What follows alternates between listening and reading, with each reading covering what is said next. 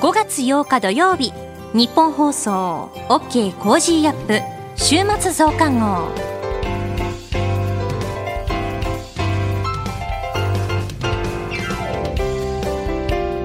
ニッポン放送アナウンサーの新行市佳です。OK コージーアップ週末増刊号。今週の放送でセレクトした聞きどころ番組へ寄せられたメッセージ今後のニュースの予定などを紹介していくプログラムです。毎週土曜日の午後に更新しています。ゴールデンウィークも変わらず生放送で OK 工事アップはお届けしていました。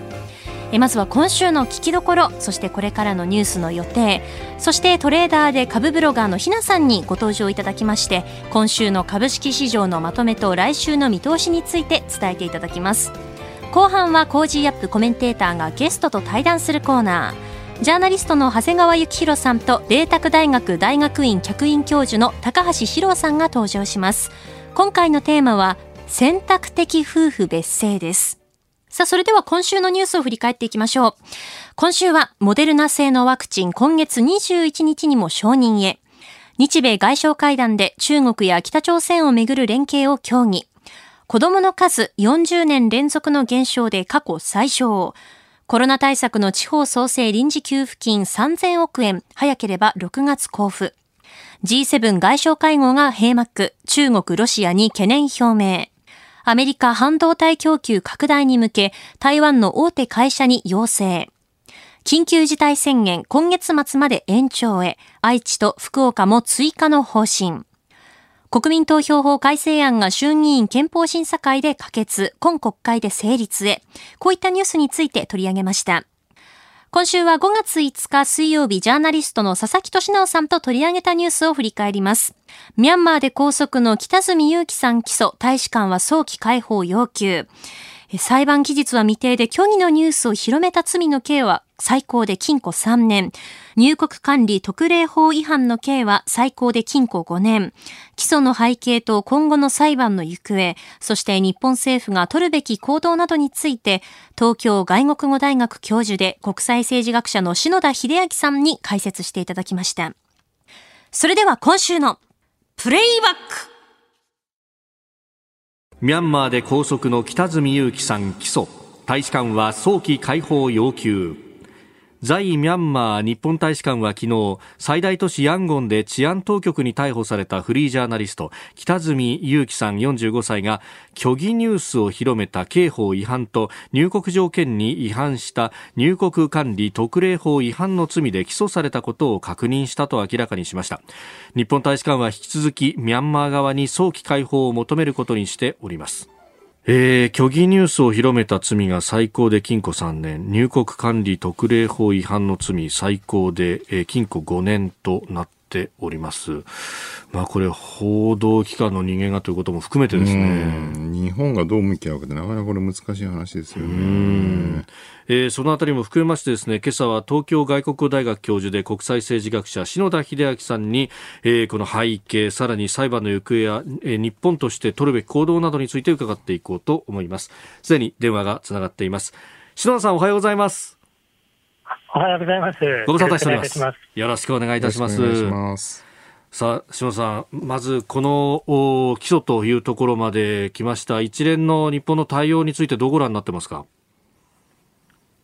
うんまあ、日本の対応という言い方で申し上げますと、ええ、まあまあ、ちょっと私もいろいろと調べて発言もしているわけですが、はい、大変にあの不十分な印象を受ける対応にはなっていると思います。一言で申し上げると、はい、原則がない、戦略がないといった言い方もされますけど、まずその戦略以前に、対応の原則が見られないということが、まあ、我々国民からしても大きな不安をかきたてる材料ではないかなというふうに思います。うん。原則という部分は、やっぱりこう超えちゃいけない線を設定し、そこまで来たら、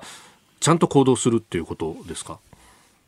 そうですね、すごく大きなところで言えば、はい、まあ、非常に甚大な人権侵害が起こっている、まあ、人道に対する罪と言ってもいいようなものが、証拠もあの画像、動画で相当に現代のことですから積み上がってきている、はい、でそれについて日本政府はどう考えるのかということについて、まあ、何ら発言をしていないわけですよね、まあ、暴力はやめたほうがいいといったことは言っておりますけれども、はい、まあ、非常に一般論に終始しているという印象がある、今回の北住さんの事件で言いますと、はい、大使館は早期解放要求という報道もされていて、うん、そこまでは分かるんですけれども、はい、例えばわれわれからしてみると、虚偽ニュースを広めた刑法違反、うん、ここはちょっとその違反行為それ自体に対する具体的な抗議というものがあってしかるべきではないか、し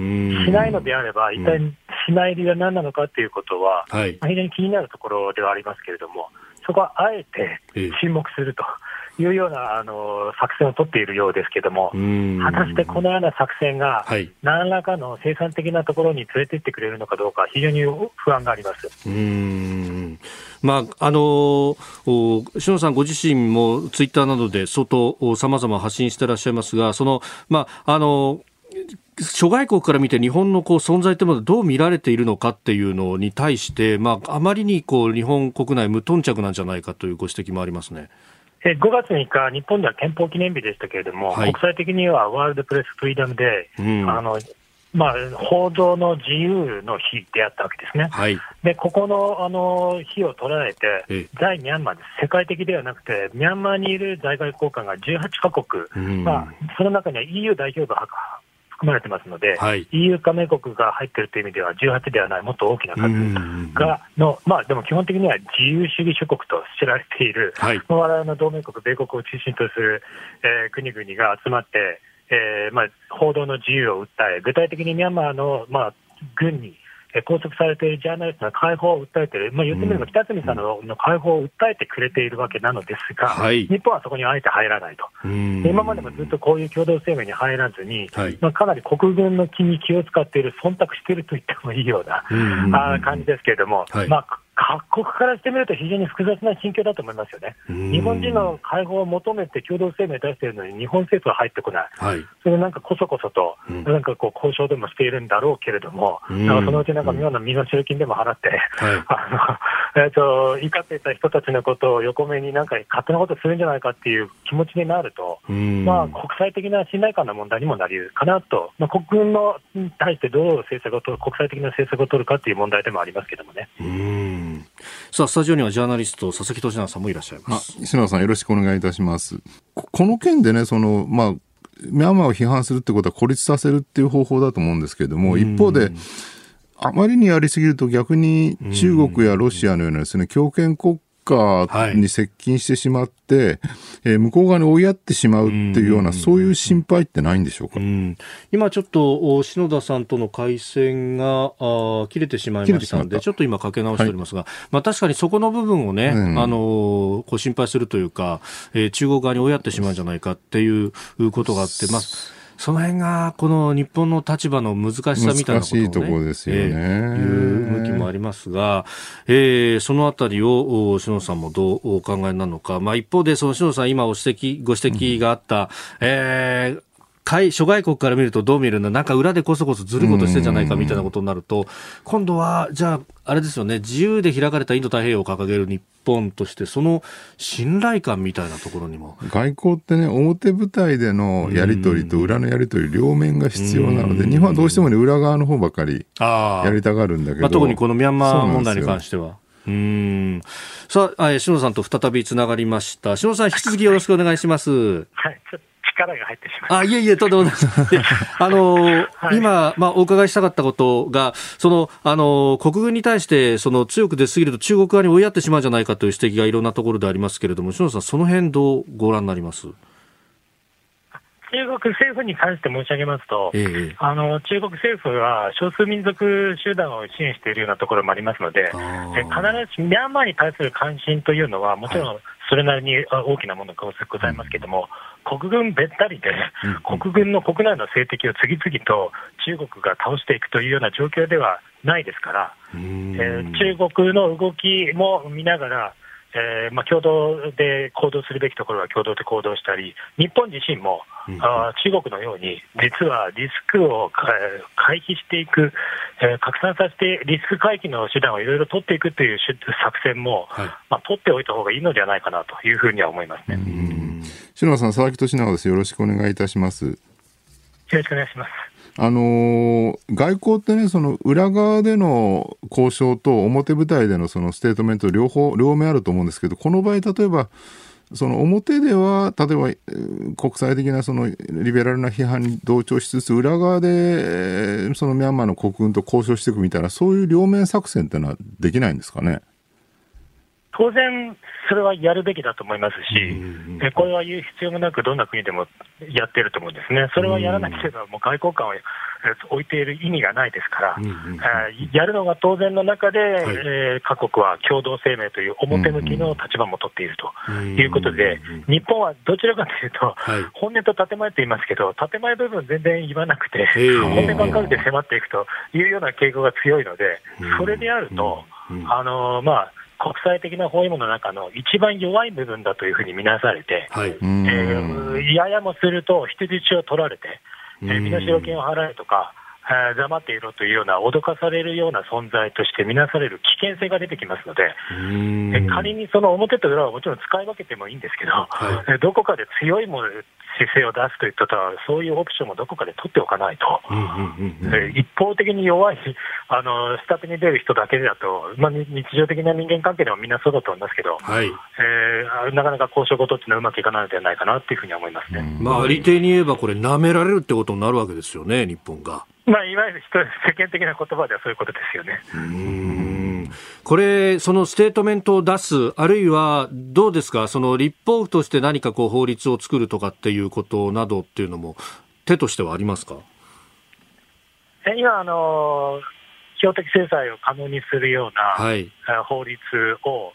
えー、超党派で作ろうとされていますので、えー、その法律ができると、ミャンマーに対して、まあ、具体的には国軍幹部に対して適用することができるということだと思います。でこれはまあ、いろいろな見方がありますけれども、一つのまさに強い姿勢を取るという意思表明ですから、あの大きな意味はあると思いますが、まあ、法律が成立するかどうかはまだわからない状況ということですね。うん。そして成立した法律をその使うかどうかというところにもなってきますか？当然そういうことだと思います。えーそれは国軍の態度を見て、はい、えー、判断すればよろしいことであるとは思いますけどもね。あオプションとして持っておくというだけでも、やっぱメッセージとしてはあるということですね。そうですね、日本政府は、えー、場合によっては強い手段を取ることを、えー、研究している、いとわないという姿勢を見せるということが、ひょっとしたら次のステップっていうのを日本政府は取ってくるんじゃないかという、はい、まあ、その懸念を相手に与えるということは、普通の人間世界の交渉事でも大変に重要なんだと思いますけど、現状では日本は何もしない、えー、で脅かすと脅かすほど、まあ、ひょっとしたらお金も出すかもしれないみたいな、そういうふうに見られているという中で、例えば、えーまあ、太一が大きなパイプを持ってると言いますけど、こういう外交の、非常に狭まった状況の中で、はい、個人的な才覚だけで結果を出せと言っても、ちょっと無理ではないかと思いますね。うん。なるほど、よほどの交渉の天才ならできるんでしょうけど、それはかなり非現実的なレベルでの交渉の天才であって、もっと大きな枠組みという裁量権の範囲を作ってあげないと、無理だと思いますね。うん。そうか、そのこう姿勢を示すだけでもメッセージになるとか、そういったことの検討っていうのが、あの報じられもあまりしないし、こうなされているように、まあ、表には見えないというところが、そもそも問題なんですね。そうですね、あのミャンマー軍も世界各国の状況を当然把握しているでしょうから、はい、国会の様子とか、えー、北風がいいのか、太陽がいいのか迷っているといったような国会を見た上で、えー、大使が例えば日本は怒っていると、あらゆる手段を取ると言っても、いや、お宅の大臣はまだ迷ってるようですけどっていうふうに反応されるわけですよね。そその時にやっぱり大使はそういう発言をできないとなると、はい、もっとあの巧妙な手段でなんとか説得してみろっていうメッセージが東京から来ると思うんですけど、そんなことを現場の大使に命令しても無理だと思いますよね。なるほど。島さん、またぜひ、あの、スタジオでもいろいろ教えていただければと思います。どうもありがとうございました。はい、どうもありがとうございました。失礼いたします。え東京外国大学教授国際政治学者篠田秀明さんに伺いました。戦略だとか大戦略という部分すごいですね。心理戦ですよね。だからやっぱり右側でね刀持って左側で握手するってよく言われますけど、はい、やっぱそういう刀のバックアップなしに喋ってこいね交渉しろって言われてもそれ何の材料で交渉するのか。ねこういくらパイプがあっても交渉材料がなければ交渉できないって当たり前の話ですもんね。えー、ミャンマー情勢、日本どうするというところを掘り下げてまいりました。この後はこれからの1週間のニュースの予定、番組やニュースに関してのメッセージやご意見、そして今週の株式市場のまとめと来週の見通しについて、後半は Cozy up コメンテーターがゲストと対談するコーナーと続きます。どうぞ最後までお付き合いください。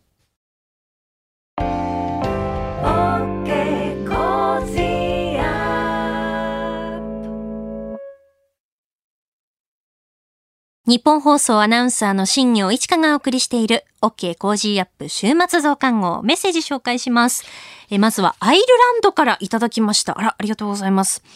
えアイルランドからポッドキャストでいつも聞いています。アイルランドも月曜日は祝日だったので、娘も学校が休みでした。朝から Cozy up を聞いていると娘に、飯田浩二とポッドキャストどっちが好き？突然聞かれてびっくり。飯田浩二は、ポッドキャストの中の番組なんだよ。ポッドキャストはいろんなラジオを聴けるシステムなんだよと説明しましたが、5歳半の娘、どこまで理解しているか。毎日 Cozy up を聞いている私の隣で、今日も娘は、なんでこの人 Scoop up っていうの？と聞いてきます。というふうにいただきました。ありがとうございます。アイルランドで、あの、ポッドキャストで聞いてくださっているんですね。あの、 Scoop up ってそうですよね。あの、こう、耳に残るから、特にこう、小さなお子さんは、こう、興味津々になりますよね。あの、本当にありがたいことにですね、あの、ポッドキャストの中で OK 工事アップ配信させていただいておりまして、その、こう、ランキングみたいなところでも、いいところにこう、位置させていただいてるんですけれども、まあ、そんなこんなでですね、一時期、ちょっと前なんですけど、飯田さんはあの、ポッキャス王子と社内で言われていたことがあります。ポッキャス王子。え我らがポッキャス王子の飯田浩二さんはですね、あの、まあ、飛行機が大好きで、鉄道大好き、乗り物大好きなんですけれど、先日は、あの、ボートの、えー、アジア・オセアニア予選が、えっ、ー、と、海の森競技場というところで行われて、一緒にこう、取材に行ってきたんですけれども、まあ、強風のため、中止ですというお知らせを到着して5分も経たないうちにもう3分ぐらいで言われちゃいましたかね。あの、中止なんですっていうのを聞いてこうがっかりしてたんですけど、飯田さんはですね、ここからはよく飛行機が見えると言ってですね、あの、じーっとこう空を見上げておりました。そんな様子はあの、ツイッターにもアップしておりますし、えー、番組のオープニング、木曜日のオープニングで話しておりますので、ぜひそんな、あの、ちょっとこう、飯田さんのまあ、どんなお兄ちゃんかというのもこの5歳半の娘さんには知ってもらえればなと思っております。え、ポッキャス王子の飯田浩二を今後ともよろしくお願いいたします。ありがとうございます。さあ、続いてはですね、ドイツからいただきました40代の女性の方からです。えドイツ在住です。ワクチンの接種なんですが、ワクチン接種進んでいますが、まだ人口の1割程度しか済んでいません。当初は医療従事者、超高齢者や超リスク組の接種が終われば、段階的に敷居を下げていく予定でした。しかし、え園や学校は閉めると保護者は仕事ができなかったり、教育に差が生じるとのことで、教育者がそこに割り込む形で優先されることになりました。また健康な男女も彼らが接触する人間にリスクがある場合には、かかりつけ医の診断書を発行してもらうことで、最大2名まで優先して接種してもらうことができます。私は医療従事者でも教育者でもありませんが、身内に介護を必要とする者がいますので、キャンセル待ちではありましたが、接種することができました。この特例は4月7日に施行されているんですが、なぜかニュースでは大きく放送されていません。え多分混乱を防ぐためだと思います。日本はワクチンの接種がこれから本格的に進むことでしょう。こうした海外の事例を参考に柔軟に対応してもらいたいと思います。といただきました。えワクチン接種についてはですね、たくさんのメールをいただいています。え、こちらは埼玉県川越にお住まいの70代の女性の方からです。主人75歳以上が、えー、5月6日からえワクチン接種の予約が始まり、朝の9時から夕方5時で、スマホ、パソコン、固定電話、なかなか繋がらなくて、もう5時過ぎ6200人分定員数になりましたと、え今度は5月21日からとのことでした。どうなることかと、まいつかは打てるかと思いつつ、骨折り損のくたびれ儲けでしたといただきました。続いて東京都足立区にお住まいの60代の女性の方からです。え昨日のワクチンの予約大変でした。朝から夫婦2人で電話とスマホにかかりっきりで予約を取れたのは夜の6時でした。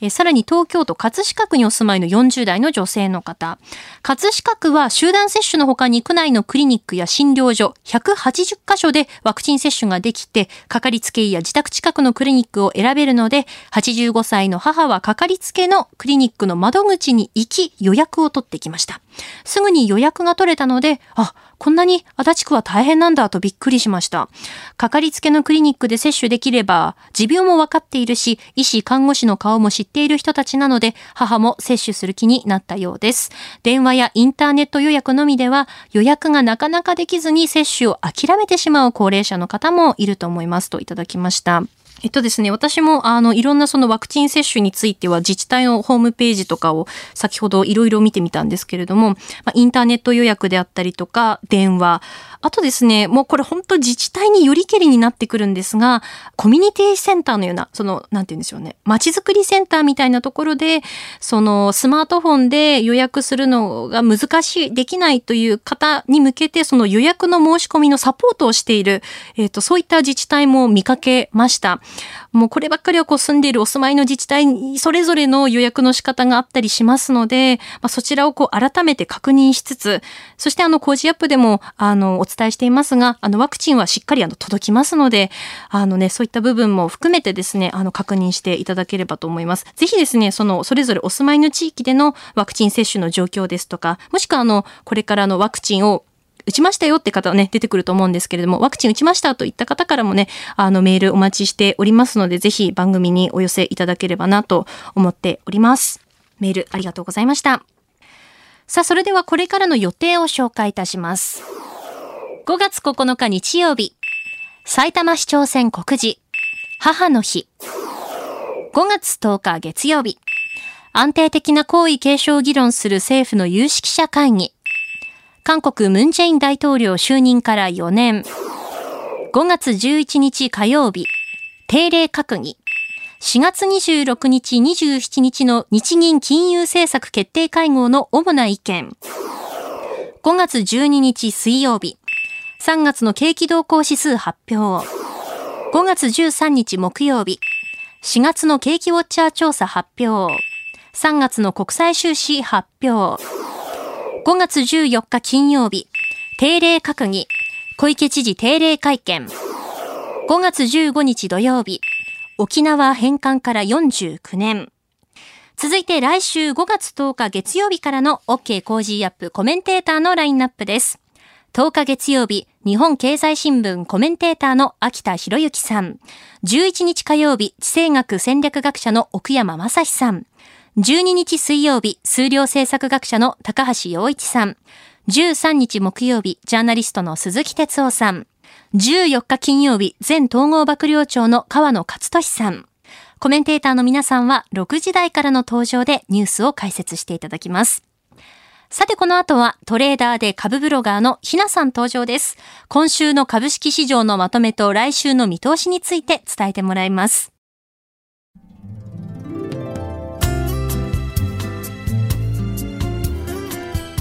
OK コージーアップ週末増刊号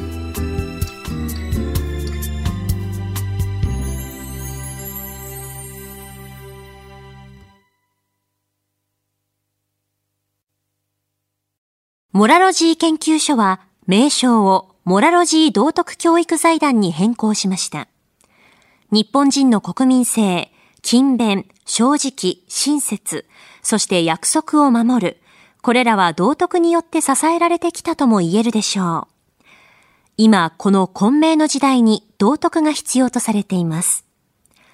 あらゆるシーンで持続可能な社会の発展に、モラロジー道徳教育財団は、人づくり、国づくり、企業づくり、家庭づくりを応援します。道徳で人と社会を幸せに、モラロジー道徳教育財団。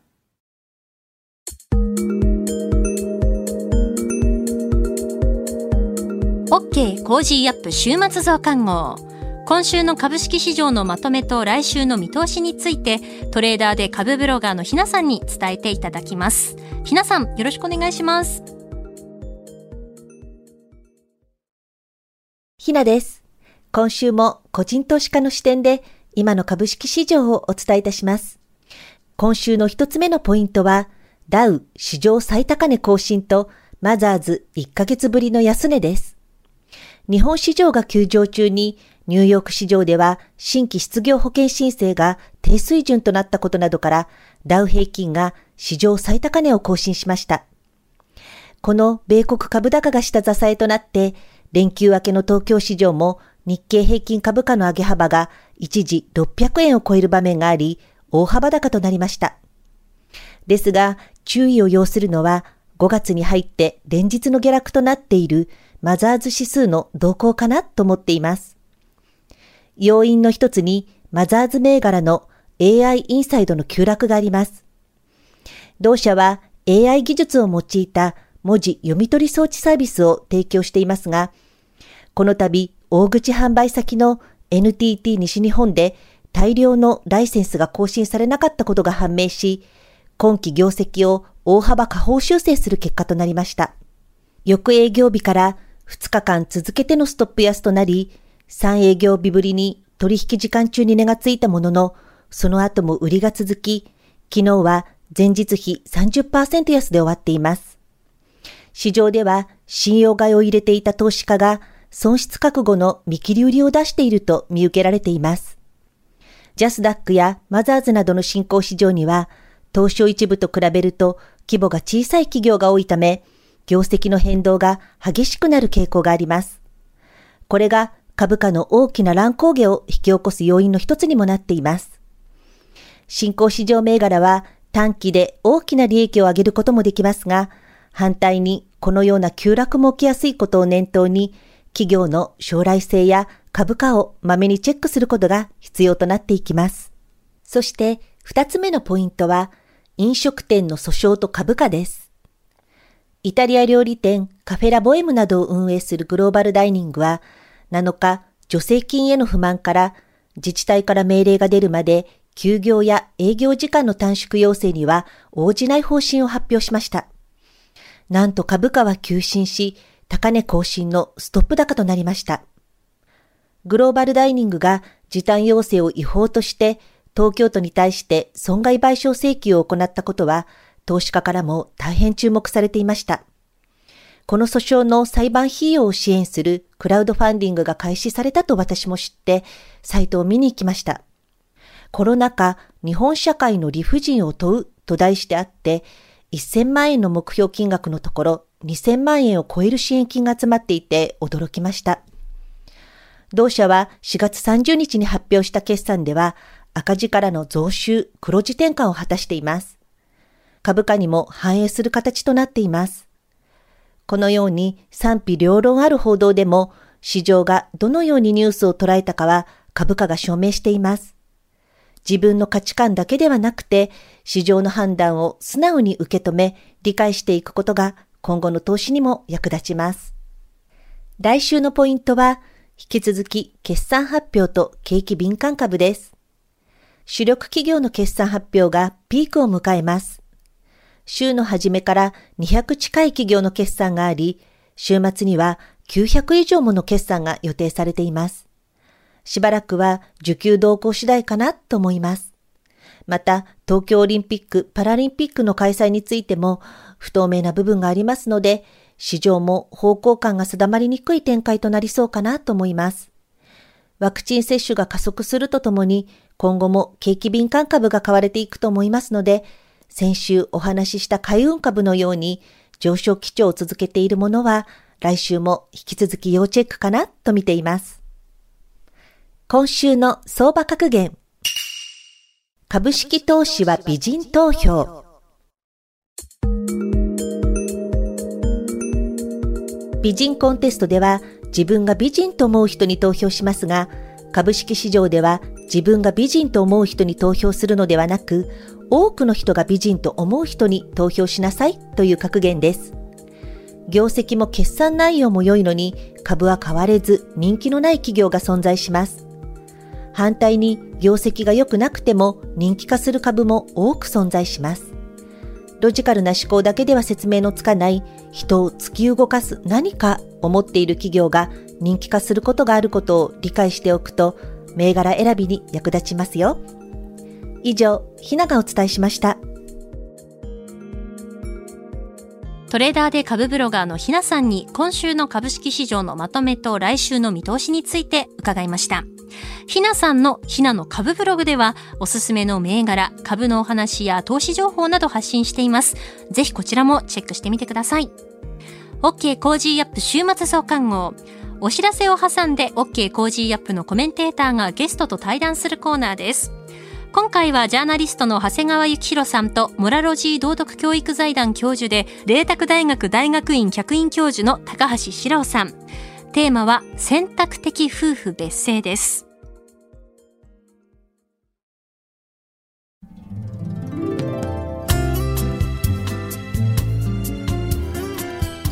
OK コージーアップ週末増刊号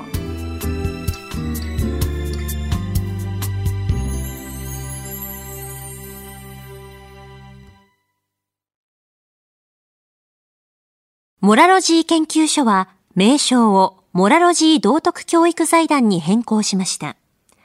日本人の国民性、勤勉、正直、親切、そして約束を守る、これらは道徳によって支えられてきたとも言えるでしょう。今、この混迷の時代に道徳が必要とされています。あらゆるシーンで持続可能な社会の発展に、モラロジー道徳教育財団は、人づくり、国づくり、企業づくり、家庭づくりを応援します。道徳で人と社会を幸せに、モラロジー道徳教育財団。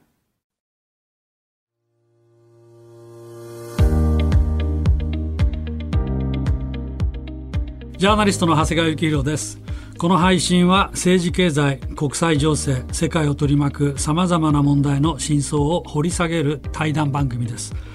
今回の対談のお相手はモラロジー道徳教育財団教授で麗澤大学大学院客員教授の高橋史郎さんです。高橋さんよろしくお願いします。よろしくお願いします。えー、今回の対談のテーマは選択的夫婦別姓、えー、です。えー、選択的夫婦別姓で、まあ、何か最初にちょっとそこだけ説明しておきますと夫婦が望む場合は結婚後も夫婦がそれぞれ、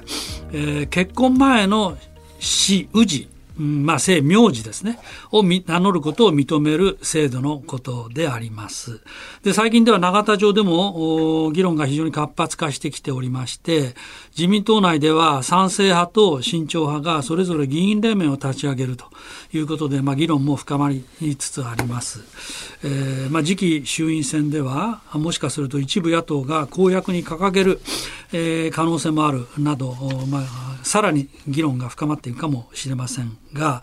まず、えー、高橋さんに、えー、お伺いしたいんですけど、まずこの選択的夫婦別姓については、今年の夏に最高裁が判断するっていう、まあ、そういう今、ちょうどタイミングなんですか？そうですね。えー、ですからあの、もし最高裁が、はい、その合憲と判断するか、違憲と判断するかによってですね、はい、これ、非常に大きな影響が出てきまして、はい、実はあの男女共同参画基本計画というのは5年おきに作られるんですけど、一番新しいのが5次計画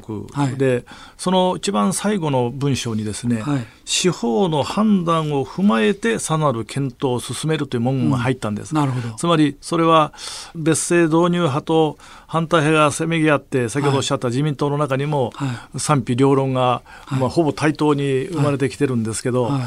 そのなんとかこの別姓を導入したいという人たちは、ここにその最高裁で大法廷で判決が出れば、はい。はいえー、大きく自分たちの導入に拍車がかかるんじゃないかと期待しているという、はい、まあ、そういう状況ですね、まあ、今、そういう状況を踏まえて、まあ今日はこういうテーマを選ばせていただきましたけれども、高橋さんはこの選択的夫婦別姓については反対の立場ということですね、はい、その理由などお聞かせいただけますか、これはですねあの、少し説明が必要なんですけど、私は今、内閣府の男女共同参画会議の議員を、まあ、4期8年、まあ、70の定年で3月に辞めまましたけども、はい、まあ、終わったんですけども、はい、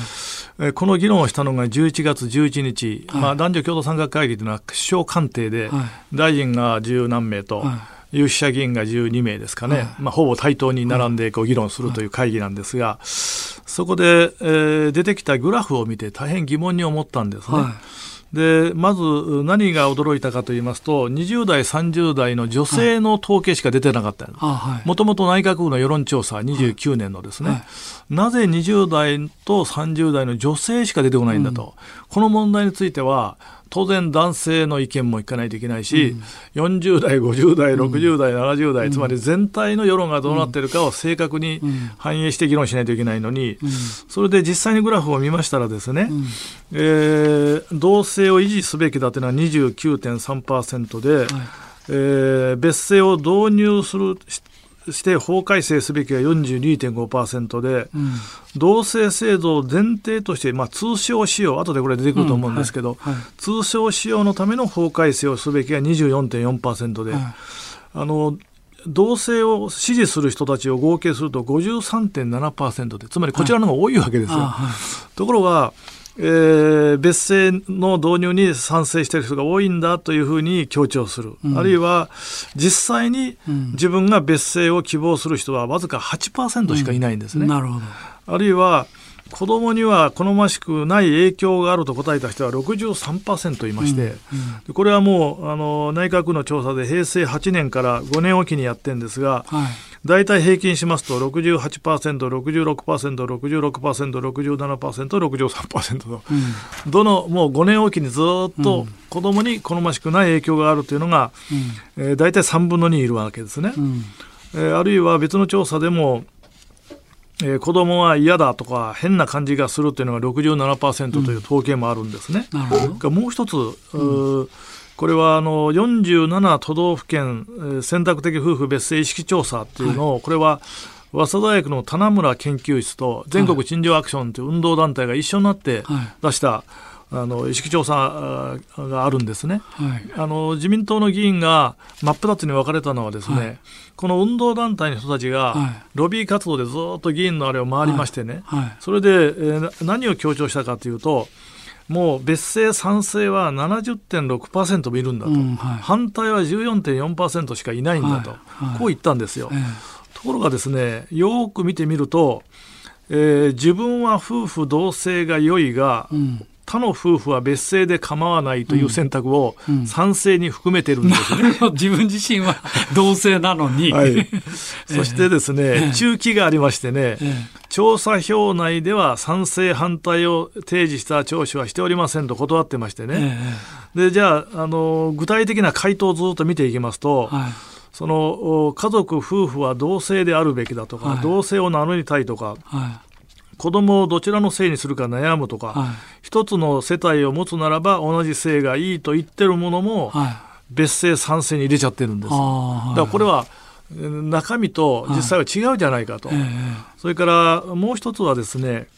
あの日本固有の文化は、まあ、戸籍制度なんですね。うんはいはい、でこれは要するにその家族という一つのファミリーネームですね。共通の姓、それがその個人籍に変わると、うん。家族共通の性がなくなって、うん、氏というのは個人を表すものに変質してしまう。うんそうすると家族の絆とか一体性というものが損なわれるという、うん、そこのところちょっと大事な点なので、はいはい、私も確認しておきたいんですけども、はい、要するに田中太郎というのと、はいはい、鈴木雅子がいたら、はいはい、あ両方選べるんで、はい、えー、田中鈴木のが普通だったら家族のファミリーネームなのに、はいはい、それが消えてしまうということですね。そういうことですね。で、席が個人席というのは田中太郎と鈴木雅子という、そういう家族の席でなく、はい、個人の席になると、まあ、こういうことですね。そうですね。はい、そして子供によってもですね、はい、ある子はお父さんの姓、はい、ある子はおお母さんの姓と、はい、その兄弟の中でも姓が2つに分かれると、ね、いうこともあり得るわけで、ね、そうすると、お墓を守るとか、うん、家名を受け継ぐとか、うん、そういう概念はなくなる。そういうことはもうなくなっていくということですよね。はい、それからもう一つはですねやっぱり子どもの最善の利益、まあ、私は、あの男女共同参画会議は皆さん女性の権利ということをおっしゃるから、はい、まあもう私は女性の権利を言わなくても、うん、私は教育者なんで、うん、子どもの権利ということでお話しますと。うん。はい。で児童の最善の利益ということについて児童の権利法が定めてるんですけど、はい、その児童の権利条約の第7条にですねこういうのがあるんです。児童は出生の時から氏名を有する権利があると、うん、ですからその子供というものはえー、子供がそれをどう受け止めるか、うん、お父さんお母さんの性が別々になることに対して、うん、やっぱり不安とか、うん、家族の一体感とかというものに対して不安感がのありますよね、でそれは不安感はないんだと盛んに言うんですけど、そんなこと言っても子供自身のアンケートを取ると7割6、まあ、大体3分の2の子は、ちょっと不安だというふうに答えてるもんですからね。もちろん個人差もあって、いやその別姓だけども家族の絆には何の影響もないという子もたくさんいるんです、うんうん、でそういうことを連れてきて、うん、議員さんたちに合わせて、いやそれは家族の一体感が損なわれるというけど、そんなことは全くないというふうに言ってるんですけど、全体から見ればそうでない子もいるわけで、はい、えー、そこはやはり、えー、子どもの最善の利益を第一に考える、夫婦の対立というものが、名前をめぐる対立が子どもにやっぱり影響を与えるということは、これは明らかではないか、それがまあ最大の反対理由です。なるほど。はい。それとですね、この問題を議論するときによく出てくる言葉、いわゆるその男女のジェンダーっていう言葉なんですけども、ねはい。はい、このジェンダーという問題が最近その教育にも影響を与えてきてるようなんですが、はい、ここをちょっと解説していただけますか？はい、これはですね、うん、まああの生物学的な精査と、はい後から作られた文化的社会的精査がありまして、はいはい。で、えー、ジェンダーというのは後の方なんですね、はい、後から作られた文化的社会的精査をジェンダーというわけです。はいはい、でその本来ジェンダーというのはえー、意味があることであって、はい、例えばあの北京で開催された世界女性会議でね、あのマザー・テレサがメッセージを送りまして、あの皆さんはその男と女の違いというものに対してあまり重視しないけど、はい、男と女の違いは大事じゃないかと、ええ、男に追いつくことを女性の権利だというふうに、はい、そこばっかり考えるんじゃなくてもっと深く考える必要があるというようなメッセージを送ってるんです。あるいは、犬飼美智子という犬飼剛のお孫さんですね、はい、男対女という中央公論新社の本がありまして、それで男を基準にして女性が戦いを挑むんじゃなくて、はい、男と女の違いというものを生かし合って補い。合って、はい、補完し合って、はい、えー、新しい秩序を作っていくのが本当の男女共同参画ではないかということがあるんですが、うん。うん、ジェンダー学者たちが、いうのはみんなその階級抑圧、まあ、これはもともとはエンゲルスから来てるんですけど、その性支配とか性抑圧というんですが、家庭というのは男が女を支配する奴隷制度とはっきり書いてあるわけですね、エンゲルスの中に書いてある、でその性支配性抑圧というのがつまりマイナス面ばかりを強調して、差別されてるんだと。それをまあジェンダー学者が盛んに強調して、これを歴史の教科書にどんどん入れてき始めたんです。でしかも私が大変驚いたのはジェンダーで歴史を読み替えるという本が日本史と世界史で出てまして、はい、高校の歴史教科書のサブテキストとして出版されてるんです、はい、大月書店からですね。あるいはジェンダーからあ、まあ、アクティブラーニングで学ぶジェンダーという本も出てまして、えまあ、これちょっと説明しないといけないんですがアクティブラーニングっていうのは能動的な学びという意味なんですけど主体的に学んでいく。はい。そのアクティブラーニングという現代の在り方にジェンダーという視点をどんどん入れていこうと、はい、そうすると何が出てくるかと慰安婦問題とか、はい、えー、女性差別ですね、はい、それから男らしさ女らしさ、ジェンダーフリード、まあ、その辺の議論が実は家庭科の教科書にどんどん出てきて私が以前問題にしたのはこれ実際の家庭科の教科書で一橋出版の家庭基礎という教科書にですね、桃から生まれた桃子ちゃんという教材がありましてね、おじいさんは川へ洗濯におばあさんは山へ芝刈りにと、うんうん、つまりこれ役割分担を逆転してるわけ、つまり別におばあさんは川へ洗濯にしておおじいさんは山へ芝刈りに行くっていうのは差別じゃなくて、うん、まあ役割分担をしてるだけでね、何でも差別というふうに考えて例えば、ある高あの小学校の校歌が問題になったんです。父のような山母のような神通川という川は母で、山は父のように書いてあったんでこれは差別だと。そういうふうにして全部切っていくと、日本の歴史がズタズタになって、えー、日本はあの源氏物語にしても枕草子にしても、うん、女性を大事にしてきた文化で、うん、世界文学作品の中で女性を尊重しているのは日本の文化なんですけど、うん、ところがその日本は男が女を支配してきた奴隷制のような抑圧のマイナス的な面だけを取り上げて、それを差別だ差別だと言って強調するような教育が広がると、えー、いい意味での男らしさ女らしさまでも否定されるということが、教科書の中にどんどん出てきているということがちょっと危ういなと私は思っているんです、もうアメリカで今ポリティカルコレクトネス、はい、えー、なんかが非常に問題になってますけど、はい、今最後におっしゃった男らしさ女らしさも否定しかねないような、はい。はい、風潮になってましよね、そうですね。ですから、えー、男のくせにとか女のくせにとか言い過ぎたらいけないんですけども、えーえ。ー、男らしさ女らしさそのものを否定したらいけない。うん、だから、混合名簿がどんどん広がったりとかですね。うん。うん、一時期ですね、鯉のぼりやひな祭りまで、差別だと言って、40いくつの幼稚園で中止になったんですよ、うん、こんなことが昔あったんですよ、ね。うん、とんでもないですね、はいはい、まあ、それとあの個人的には先生のお話の中であのエンゲルスっていう言葉が出てきたので、えー、びっくりしたんですけど多分視聴者の皆さんエンゲルスと聞かれてもほとんど理解されないんじゃないかと思いますけどね。エンゲルスっていうのはちょっと注釈しますとマルクス主義のいわば始祖、マルクスと並ぶ始祖 と言ってもいい いい方で要するにジェンダー論はそこから出てるんですね。そうですね。俺はもうマルクス主義そのものだと言ってもい。いかもしれない。はい、まあ、あんまり言い過ぎるとあれですが、さてその次、はい、えー、賛成派も慎重派もさまざまな意見を議論しているということなんですけど、賛成派と慎重派、それぞれどんな主張しているのか、ちょっとその賛成論の方から聞いていきましょうか。はい。はい。これはですねまず加盟を存続することの妨げになるということを言う人たちがいます。うん、で例えばあの一人っ子が最近多くなってきて少子化の中でですね、はい、名前を男性の方に夫の方に名前を変えなくちゃいけないと、はい、女性一人っ子の女の子の方の加盟を継ぐことができないじゃないかと、はいはい、こういう、うん、意見があります。はい、それから、まあ、少子化の原因だという、うん、まあ、今あの日本の少子化問題は深刻ですけれども、うん別姓であれば結婚できるけども、うん、夫のせいにならなきゃいけないとなると結婚しないという子がいるから、それは少子化の原因だと。はいはい。うん、ところがね、これ政府の少子化対策のいろんなヒアリングで、はい、こういう意見はもう皆無であったと、江藤誠一という担当大臣がそうおっしゃったことがあるんですけどね、それからね、アイデンティティを創出すると。自分は今までうん、えー、なんとか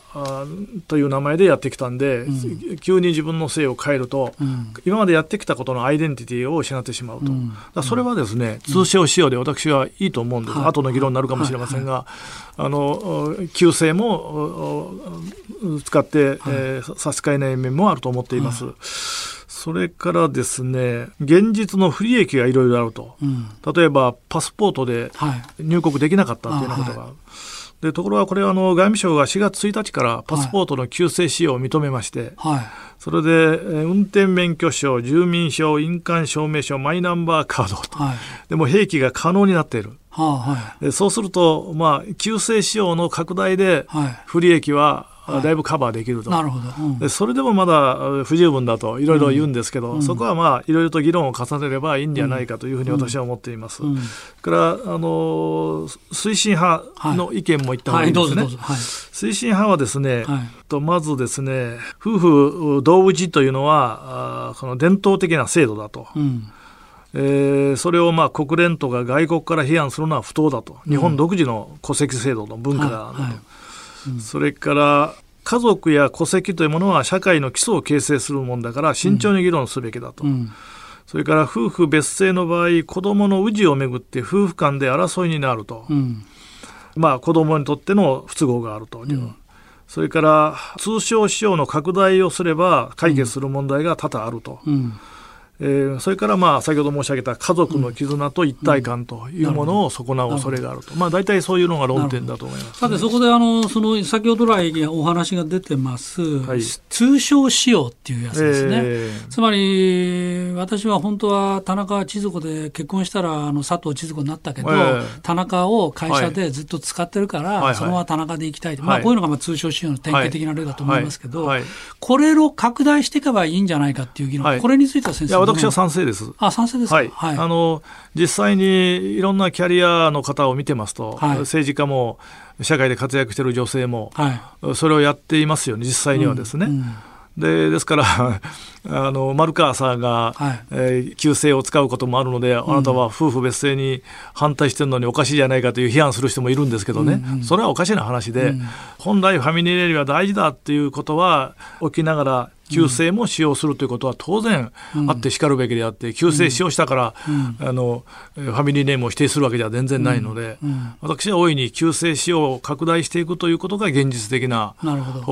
だと思っております、例えば先ほどパスポートっておっしゃいましたけど、えー、パスポートにはどのように出るんでしょうか、はい、例えば私だったら長谷川かっこして、えー、鈴木、はい、何がしっていうように、その旧姓もパスポートの中に書くことができるようになったと、4月1日からそうなったそうです。そうなった。はい、ですからまあ実際にあの今までは不利益もあったと思うんです女性にとって、はいはい、そこはこのパスポートに、えー、併記されるように、うん、他にもそういうものを取り入れていけばいいので、うん、別にそれによって崩壊してしまうわけではありませんから、うん、大いに通商使用の拡大ということを、うん、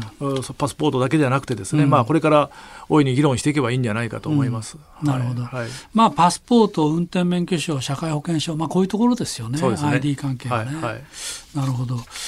さてそれで最初にお聞きした話にまた戻るわけですけども、最高裁が夏頃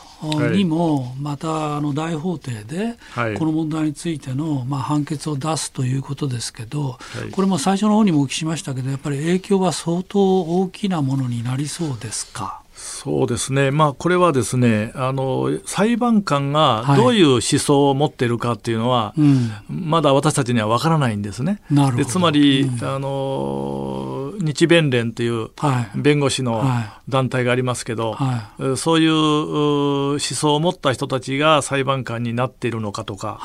あるいはこの問題は、まあ、ジェンダー法学とも大いに関係があるので、ジェンダー法学の専門家の女性たちが入っているのかとか。はいはい。まあ、いろんなあの人たちが最高裁の、はい、大法廷を動かしているわけですけども、はい、えー、人がどんどん変わりますから。えーえー、前回の判決と、えー、2015年ですね、はい、はい、もう5年後ですから、人がだいぶ変わってる、まあ、つぶさに調べてはいませんけど、うん、大いに変わってると思いますので、うん、そうすると、どれぐらいそのこの日本の伝統文化というものを大事にするということの意識が裁判官の中にあるかは、にわかには判断できない面もあって、まあ、あのもし違憲判決が今の民法は違憲であるという判決が出れば、これはやはりえー、影響力は非常に大きいと思います。はい、ですからあの冒頭にも申し上げましたけども、うん、第5次基本計画男女共同参画の基本計画に、司法の判断を踏まえ、さらなる検討を進めると明記されましたので、じゃあ司法の判断は、違憲ということになったんだから、これは改めないといけないというふうに主張するとこれに対しては、なかなか反対は難しい、政府といえども反対は難しく、はい、司法の判断はやはり、あの水戸黄門の印籠のごとく、影響力を持つんじゃないかと思いますね。まあ、それと最後に、実はこの議論、あの今日いきなり選択的夫婦別姓ということで、えー、お話をお伺いしてきたんですけど、これがそもそもこういう議論が出てきたのは、はいなんか日本学術会議での議論が元にあるというふうに伺ってますけど、そそこのところ最後にちょっとご、はい、これはですね、平成26年に、日本学術会議のジェンダー分科会の提言に出てきてるんですね。なるほど民法を改正しろと。あ、それが最初なんです最初。これが導入提言につながってるんです。なるほど。だから、うん、議論の起点はここにあるんですね。なるほど。で、このジェンダー分科会というのは4つありまして、関連部会が。はい、はいそのうち2つは上野千鶴子さんが委員長なんですね。はい、大沢真理という方、まあ、東大、どっちも東大の先生ですが、すね。はい、大沢真理という方は男女共同参加社会基本法を作った一番のブレーンなんです。うん、この2人が、ラディカルに語ればという対談本を出してまして、はい。それで、えー、大沢真理さんが、ジェンダーフリーっていうのは男女共同参画会議で合意事項になったんだと、社会、うん、男女共同参画社会基本法は、そのジェンダーフリーで貫かれてるんだと。うん。うんそしたら上田さんが、おいおい、一体どうやってごまかしたんだと、こう言ったんですけど、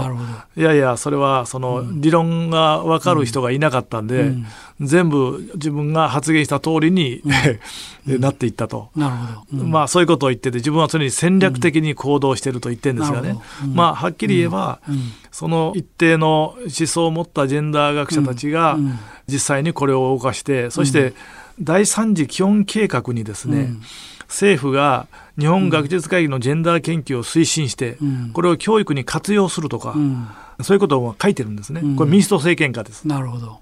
それが今も生きてるんです。なるほど。だから、その全国で、この大学でこのジェンダー学というのが教えられていまして、うん、たくさんの一大勢力のジェンダー学者がいて、うん、この人たちが男女共同参画の一環として夫婦別姓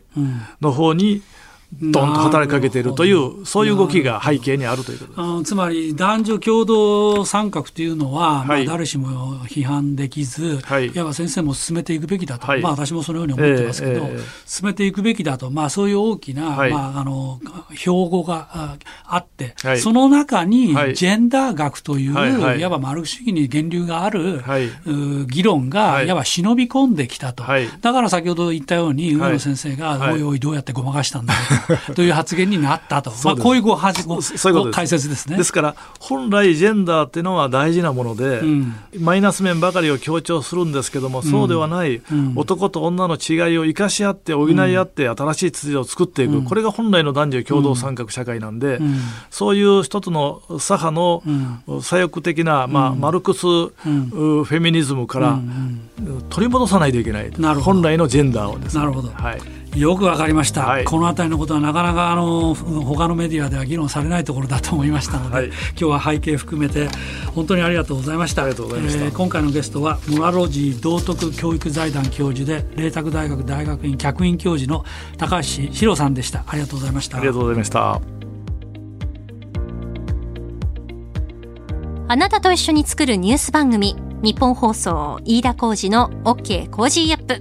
平日月曜日から金曜日朝6時から8時までの生放送でお届けしています。ぜひ FM 放送、AM 放送はもちろん、ラジコやラジコのタイムフリーでもお楽しみください。OK コージーアップ週末増刊号。ここまでのお相手は日本放送アナウンサーの新業一華でした。